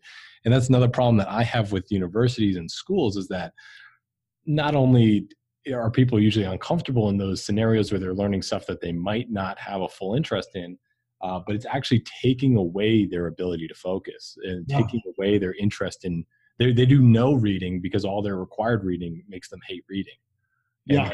to me a huge tragedy because for free you could just turn to your screen turn to your phone and actually learn the stuff that you're going to find interesting and, and helpful in your life uh, again with without getting into with for free without getting into college debt without you know having these unforgivable loans um, it's it's crazy to me Yeah, and there's nothing more stressful than than uh, abundance and wealth and the wealth of information we have pouring into our lives is is is very stress inducing because you don't know which way to turn. And I, will just give you one example. I wrote a book. Uh, let's see, published it 12 years ago. Um, so I was researching it 15 years ago, and it was a science book, and it was about taking obscure scientific papers and translating it into funny stuff. It's called It's Not You, It's Biology, the Science of Love, Sex, and Relationships, right? Mm-hmm. So I was living in Berkeley at the time. I was a few blocks from the campus. And the, the angle I got, I had to basically steal the papers. So what I would do was I would, uh, I think I got, I borrowed my, I wasn't a student, but I borrowed a, my roommate was a PhD student. And I used to take his ID and go through the gates and go into these stacks and go up to the fourth floor and find uh, you know use their primitive computers to find the name of the study and where it is. And it would take me you know sometimes a half hour to find the book that i could pull out and get the, the paper out. And then i would take the thing to the copy machine. And i'd do 10 cents at a time. I had a i had dimes. And i would print out the study. Uh, and then i'd use the stapler. I had to pretend i was a phd student and then I'd put the book back, and then I would walk outside, and I'd be so excited to read the study. I would sit under a tree and be circling and writing, and then thinking of ways I could describe this paper. And then I'd go home and translate this paper into a chapter in my book. So it would be like an afternoon I would spend doing this. Now I can literally Google the title of that paper, and it appears on my screen, and I can read it right then and there. Like it's it's it's astounding uh, how That's much amazing. easier it is in in 15 years. It's amazing. That, that um, reminds me. Uh, you you mentioned Ben Franklin a couple times on this uh, yeah podcast here. Uh, it reminds me of a story when Benjamin Franklin was young and he would steal a book from one of the only guys in, in town that had books. And he would steal the book, read it overnight, and return it uh, by morning, uh, sort of, you know, uh, you know, breaking the rules. And then uh, when the owner of the books discovered he was doing this, he just let him read the books. He just gave him access to the library because it's, which reminds me of what you just told me there. Yeah, I, I, you remind me of one story. Uh, when I was a kid, I was so bad at school, I didn't. I was intimidated by this process of getting a library card. Yep. So I used to find the book, throw it out the window, walk around, get the book, take it home, read it, bring it back to the library, sneak it back on the shelf. I did that for years because I didn't understand wow. the library card process. they would just give it to you for free. yeah, it's hilarious. I, I, was intimidated by the. There's a paper you have to fill out, and there's a. I, I was like too naive and dumb to. I was intimidated by all these smart librarians. Um, you you also you told me when you shared your story, which I really appreciate. You made me la- uh, remember something I've never remembered before as significant, which is when I showed up to college, um, I made friends with certain types of guys, musicians, and creative people. And by the time the second semester came along, all these guys dropped out. So uh, you just made me realize the type of people I was naturally drawn to were the people that couldn't handle college and left. I didn't think of that until you were telling your story. Wow. Yeah, it's I I think and you know again I think it's really like a uh, I think there's a lot of people that don't realize that college isn't for them. They're just sort of funneled in that direction and and you know you've been told your whole life you got to get into a good school to get a good degree so you get a good job. That whole myth. And so people just sort of go along with it and then it doesn't take them long to realize like this is just not for me. I need to get out of here and and uh, you know tap into to this whatever it is, whether it's writing a book, whether it's writing music, or whatever your your ambition is. Uh, it's it's it's interesting to see that unfold in so many different people. Yeah, and uh, you know, if I could just give people perspective for, from someone my age, twenty years ago, uh, I I also enjoyed learning while I was driving, and there was something called the teaching company. Uh, that they had this great pitch, which is we find the best. Prof- Did you hate school? Well, the reason you hate school is because you're forced to listen to your local teacher, who's not necessarily the best at what they do. They're just the person local, you know, locally. But the teaching company would record the best teachers in the world, or at least in the country of the United States, and then put them on cassette tapes. And then you could send away for these lectures. And so while I drove, I would listen to the history of philosophy and mourn the fact that I didn't have this teacher in my classroom. Uh, so, I, you know, I used to have to, you know, I, I would write it, you know, as, as someone who worked as a babysitter while I was supporting my writing, I would write a check for $228 and send it to the teaching company and wait two weeks for them to send me this big package uh, of cassettes that I would keep in my car and play the cassette tapes. Um, so I could get access to these great teachers. And that's how I learned about the history of philosophy and the, and the philosophy of science. And I devoted many hours uh, to listening to this in the car. Now, every time I get in the car for free, I download uh, lectures by Jordan Peterson, uh, who, who, to me is like one of the best teachers I've ever heard. He, you know, I just listened to his, yeah. Uh, his, his, his series on personality. I've never seen students spontaneously break out into applause at the end of every lecture. It was the most illuminating thing I've ever seen. And I'm just about Jordan's age. And I'm just like, man, if I had had a teacher like that when I was young, that would have made such a difference to my life. Um, and this isn't even his public figure stuff. It's the stuff he actually does in classrooms. Yeah. Great I, stuff. I think what he's doing is so phenomenal. It's and it's honestly like you could have never seen it coming.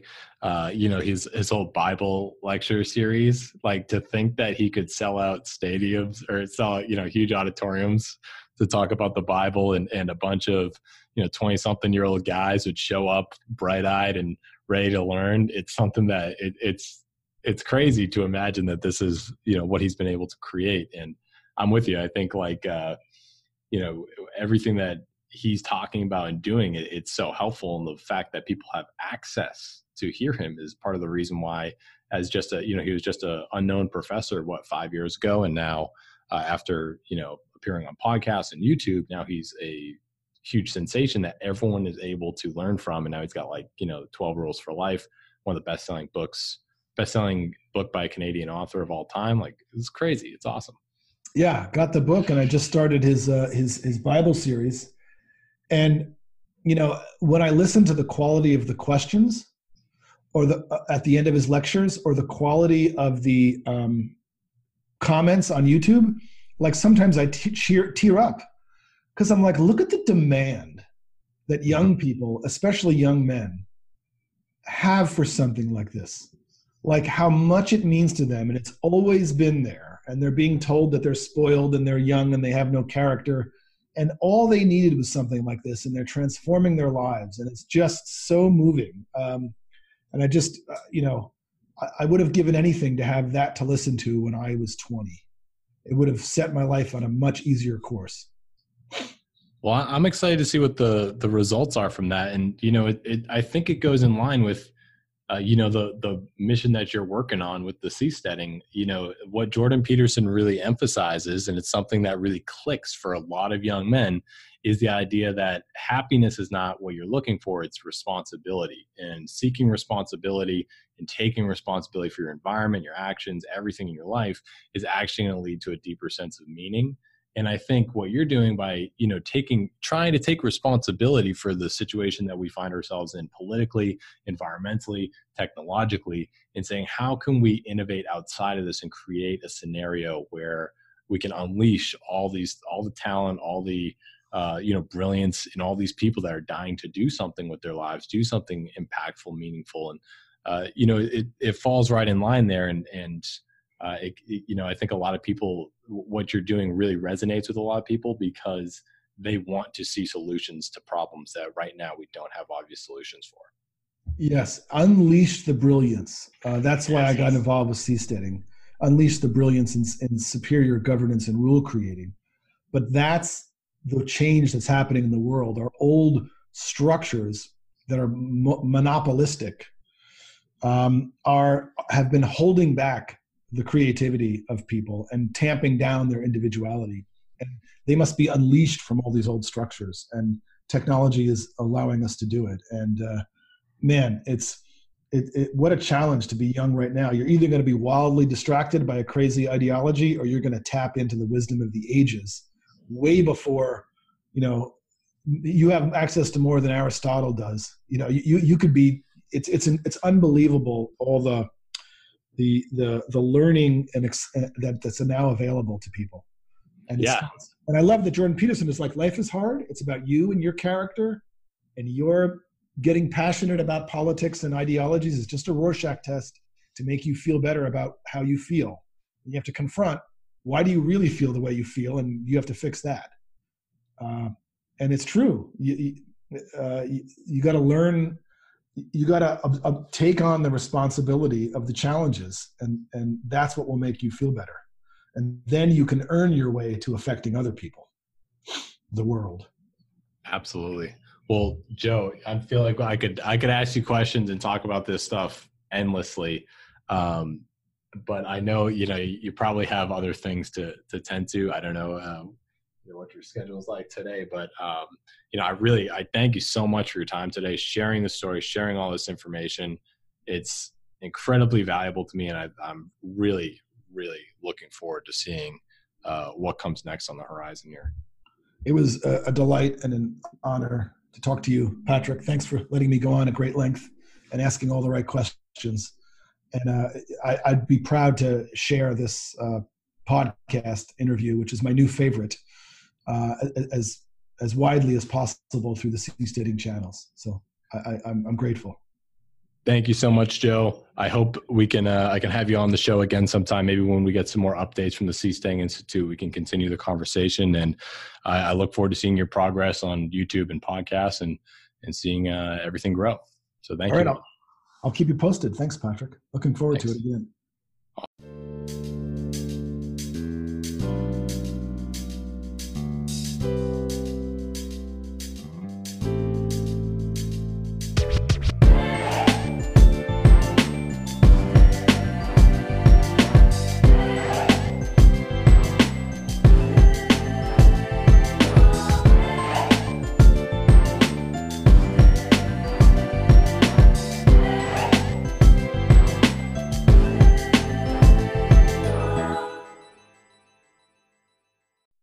Everybody. Thanks so much for listening. If you enjoyed that episode, please hit the subscribe button and follow us on Instagram and Twitter. You can find us on Twitter at KWC Pod, on Instagram at Knowledge Without College Podcast.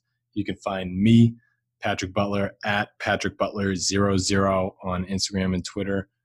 I encourage you to send over any feedback you have. If there's any guests you'd like to hear on the show, any topics you'd want to hear discussed, I want to know about it. I want to hear your feedback and opinions. So please help me make this a better experience for you.